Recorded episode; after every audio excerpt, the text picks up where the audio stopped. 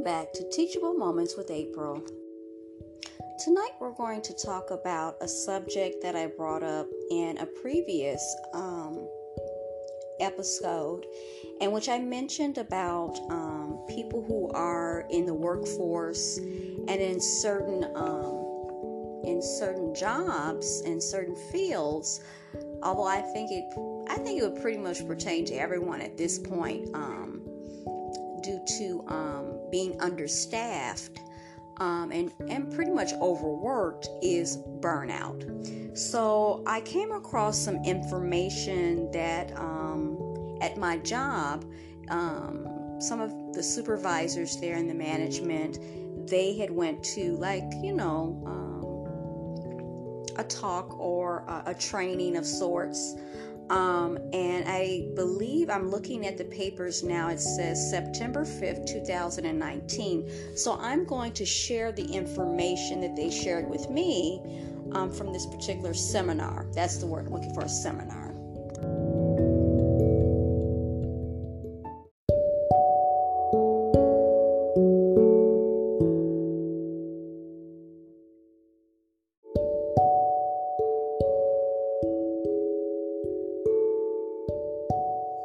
Welcome back to Teachable Moments with April. So we're going to be talking about self-care and basically burnout. So this was from a seminar from 2019, and the title on the front page of the printout, the material that they gave out, was self-care. Okay, and it's was hosted by Chicago Christian Counseling Center. Now it says the cups we carry. Okay, you have an image of a red cup, the traditional red solo cup that we know, and a blue one. Okay, side by side. It says burnout. Burnout is a state of physical or emotional exhaustion that also involves a sense of reduced accomplishment and loss of personal identity. Signs of burnout: exhaustion, generalized fatigue, depersonalization, which means indifference towards work, reduced personal accomplishment, poor professional self-esteem. Okay, so now the next subcategory is risk factors for burnout: heavy workload, conflicts with coworkers, dysfunctional work environment, diminished resources, lack of input, control, effort and reward imbalance, understaffing, lack of support system, rapid institutional changes, and work-life imbalance. Now, under the next subcategory, it has like a red angry face, okay, kind of like an emoji of sorts. It says individuals living with burnout: mental health symptoms, feeling frustrated, angry, sadness and irritability, fearful or anxious, an inability to feel happiness, joy, pleasure or contentment, and lastly, substance abuse. Now, burnout, they say again, burnout symptoms: physical symptoms, insomnia, muscle tension, headaches, gastrointestinal problems, high blood pressure, diabetes, and heart disease. Now, on the next page after this, they show the blue cup, and it looks as if it has tiny little holes in it, and the water is just streaming out of every single hole that's in the cup, the blue cup. It says tackling burnout: control versus lack of control, evaluate options, identify triggers, seek support, HR, friends, co-workers, therapy, sleep, restoration and overall better health, exercise, consistent workout, mindfulness, Zen, relaxation, stress relievers. Then it goes down to reducing or eliminating burnout: personal experience, support for you and possibly clients, deep breathing, the happy place, grounding, identify your happy, and others.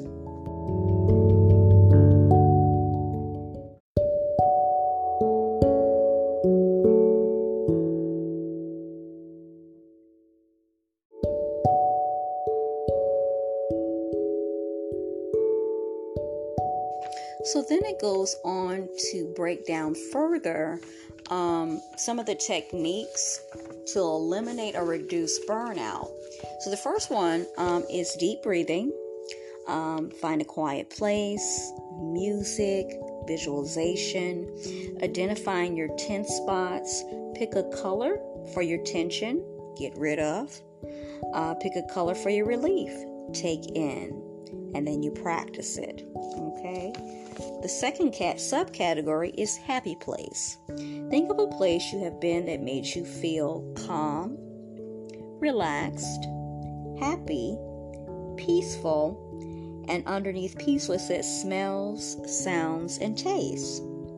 The third subcategory is grounding. It can be done in public, and it involves your senses, hearing, seeing, smelling, tasting, and feeling. Now, the next page says who or what makes you happy, and it has underneath little icons. It says sleep, family and friends, dance, and travel. Then it has a black box, it looks like, and inside the black box it says engaging, and then on the side of the black box it says what you enjoy ? And leaves it blank.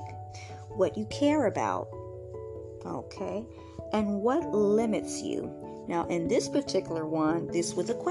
all of them, it says it actually provides something there. Time, what limits you? Time, money, people, distance, self, work, and fear. It goes on to the next category. It says others, self-care ideals, other self-care ideals, massages, yoga, staycations, vacations, and spiritual retreats. The next category, it says additional ideals. So they're alternatives to the ones they gave earlier. Kickboxing, jogging, music, treat yourself to a mani-pedi, fancy dinner, night out with friends, ice cream, sounds good, game night, sleep in, that sounds good too, etc. And then just taking a mental health day, okay? The next one is ruminating concepts. Whatever the work is, do it well. Not for the boss, but for yourself. You make the job, it doesn't make you. Your real life is with us, your family. You are not the work you do, you are the person you are. Then it goes on to basically come to a conclusion, which it says, and it shows 3 glasses. One looks like it's empty, one is half full, and one is completely full, which I think is it's a reference in a way to how do you see the, do you see the glass is half full, half empty, you know what I mean. It says selfish versus self-care, which I want to stop there right there. A lot of times, I don't know for men, but I know for women, a lot of times we get caught up in that. And we tend to give to others before we give to ourselves. So I can identify with that right off the bat. It's selfish or self-care versus self-care. The next one is lifestyle change. Okay, you have to change your life. Makes sense. Okay, make some changes. And considering today versus tomorrow. Then the last box after conclusion is discussion. It says questions, concerns, and thoughts, and a ? Then it gives references. So it looks like this is something that you could look online. It's by the American Thoracic Society 2016, and it says, "What is burnout syndrome?" Okay.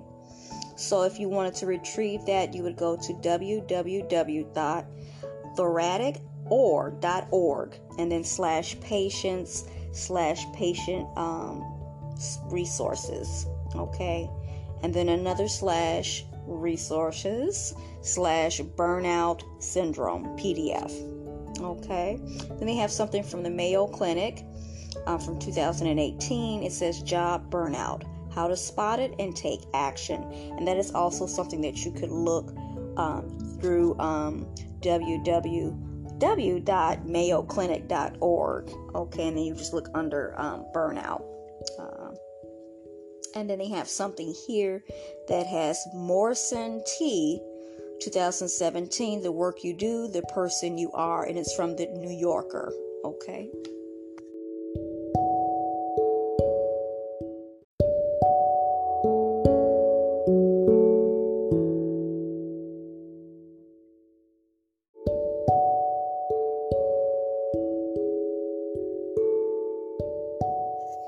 Welcome back to Teachable Moments with April. So I thought a good accompaniment to this particular subject from the seminar I spoke of earlier was something from Mornings with Jesus, and it is actually from yesterday, okay, which is Tuesday, the 28th, and I'm going to read it to you. I think it's a very good tie-in to this. Then Jesus said, "Let's go off by ourselves to a quiet place and rest a while." Mark 6:31. Years ago, my husband had a job assignment in northern Minnesota. When I flew out to see him, we decided to visit a nearby wolf sanctuary. Richard had a phone call on the way, so he pulled off, the tree-lined highway and stepped out of the car to get a better signal. I got out to stretch my legs and strolled toward a separate stand of trees up a slight incline. Just ahead, I spotted a small clearing lit by slanting rays of sunlight. It drew me like a magnet, and soon I found myself standing in an open space surrounded by tall trees. I stood looking up as though mesmerized, vaguely aware of the muffled sounds of cars passing down the highway, yet at the same time enveloped, that's probably how you say that, enveloped in the quietness of the woods. I've never forgotten that moment that seemed almost magical. It reminds me of how God has designed us with a built-in need to commune with Him. We live in a noisy, hectic world. Even Jesus needed time away for rest and renewal. It isn't always easy to find that quiet place, especially for parents. Even if we live alone, it can be hard to get away from the noisiness and chaos in our mind. I find it easy to connect with God through His creation, but right now I live in a city subdivision. So I have created a quiet place in my home for my prayer time. I sit in a certain spot with my Bible, my journal, and my favorite pen. Nearby is a scented candle that I find soothing. These are spiritual magnets that draw me into a place where I can find rest in Jesus. By Diane Neal Matthews. Faith Step. If you don't have a consistent routine for quiet time, ask Jesus to help you prepare a special place with spiritual magnets of your own.